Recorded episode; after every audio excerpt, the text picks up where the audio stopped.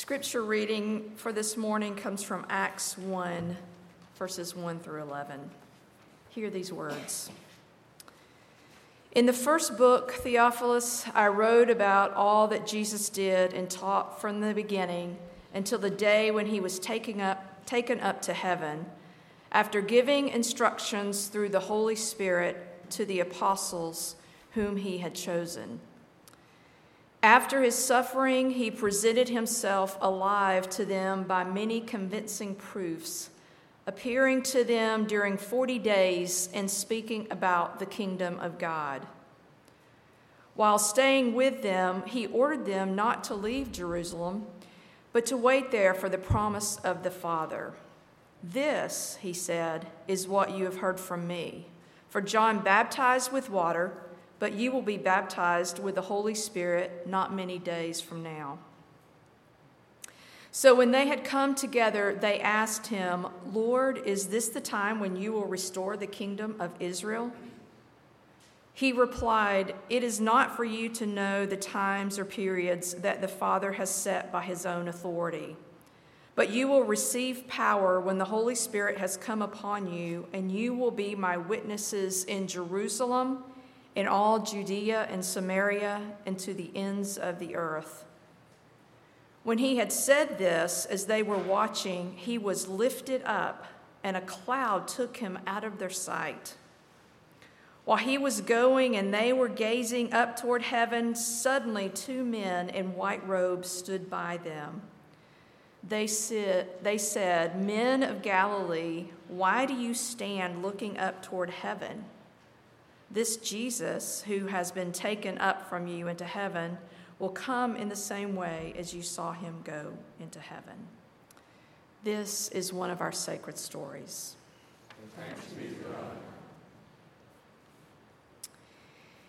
Can you imagine what it would have been like to have witnessed the ascension of Christ?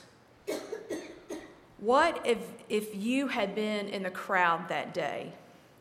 I mean, one moment he's there, you're having a conversation, he's trying to say to you, I'm about to peace out here. And then all of a sudden, poof, he's gone. How would you have reacted?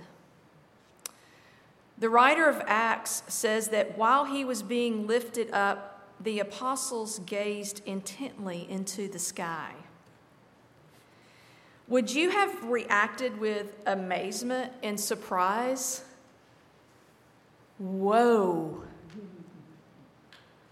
Or maybe your reaction would have been more puzzlement. Huh. Or maybe it would have been one of disbelief. Did, did you? Am I? Dude. That one's for you, Chandler. and though the apostles might have been puzzled, bewildered, amazed, discombobulated, which is one of my favorite words, Jesus had been preparing them all along for this moment.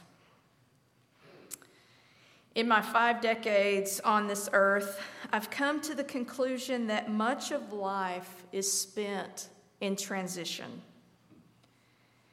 Just as you're growing comfortable with one phase of life, suddenly you wake up only to discover something in the universe has shifted and you are slightly or greatly disoriented. Whoa. Huh. Dude.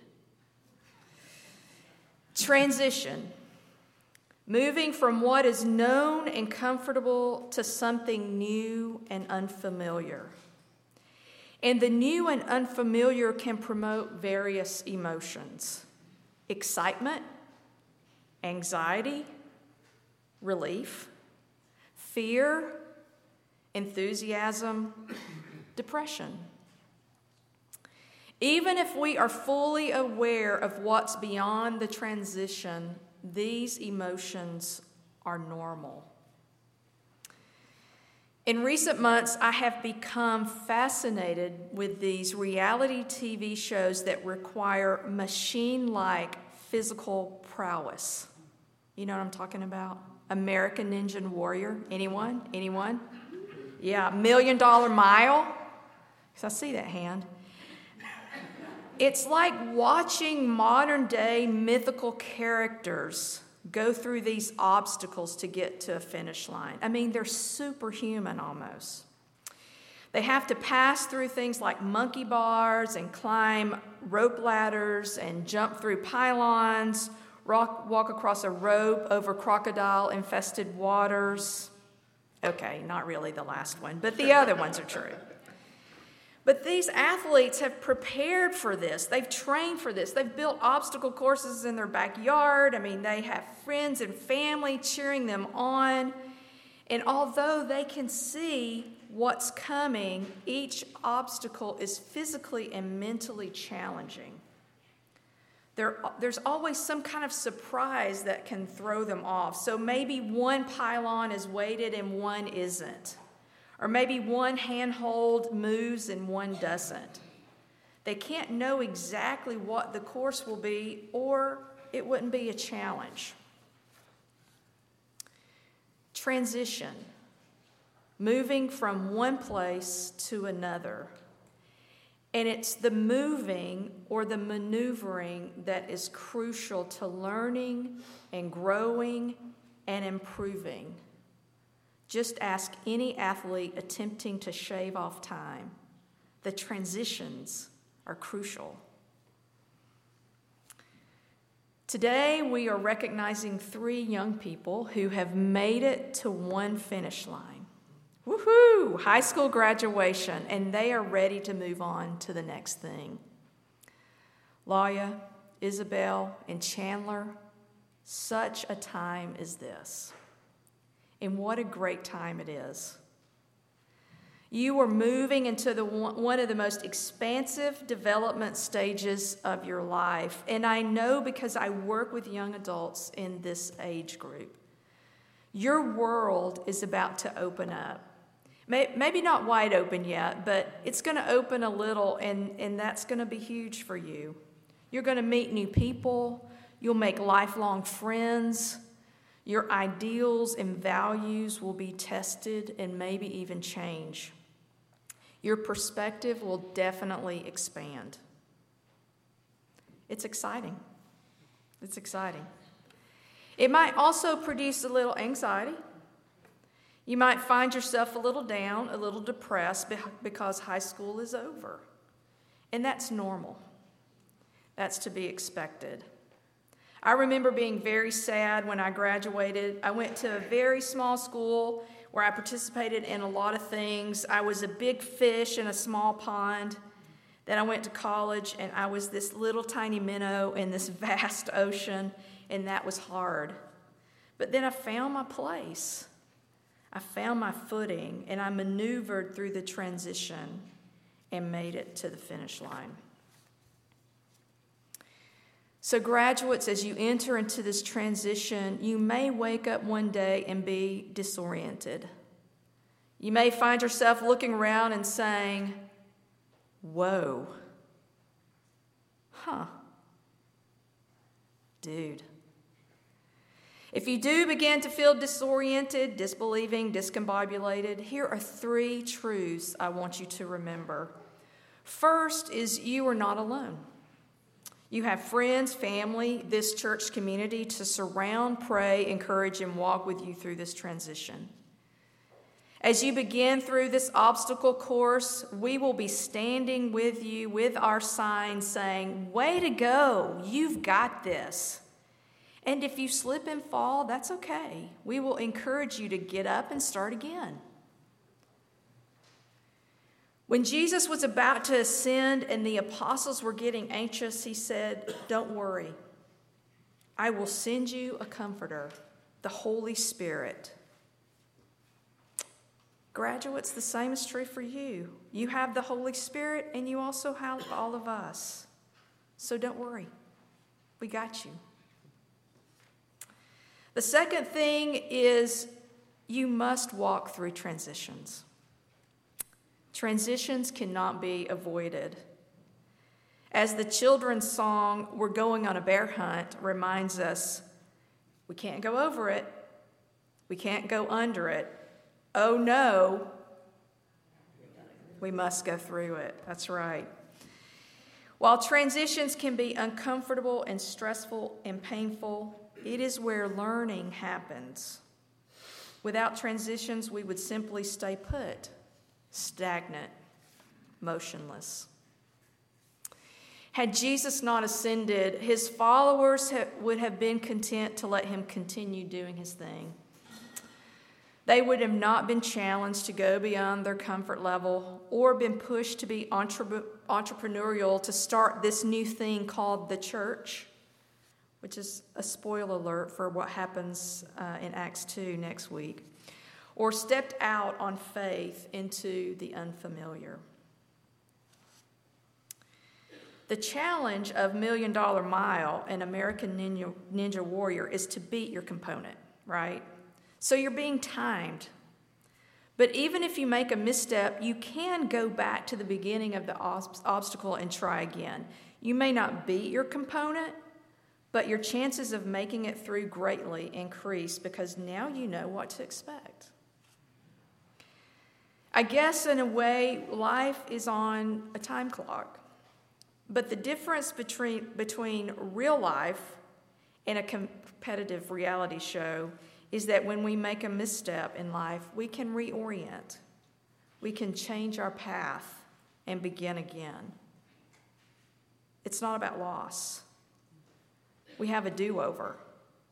And each time we do over, we are more skilled and knowledgeable because now we know better what to expect.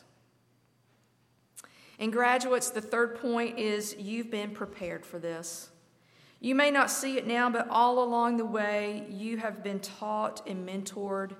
You've learned through your own personal experience. These nuggets of wisdom are tucked inside you, and you may be surprised at how much you will know when you need it most. During his three year ministry, like any good CEO, Jesus planned his exit strategy by teaching and mentoring and modeling behavior so that when the time came for him to depart, his apostles would be ready to transition, to continue the ministry. So, seniors, here you go. You got this. Church, church, Today, we find ourselves at the beginning of a transition. Only a few weeks ago, I stood here and gave the welcome, and during that welcome, I talked about coming to Lake Shore after experiencing my own church crisis. So when I read Kendall's letter, I was heartbroken. I reacted like probably many of you. Whoa. Huh dude. You may have woken up this morning getting ready for church and felt a little disoriented, and that's normal.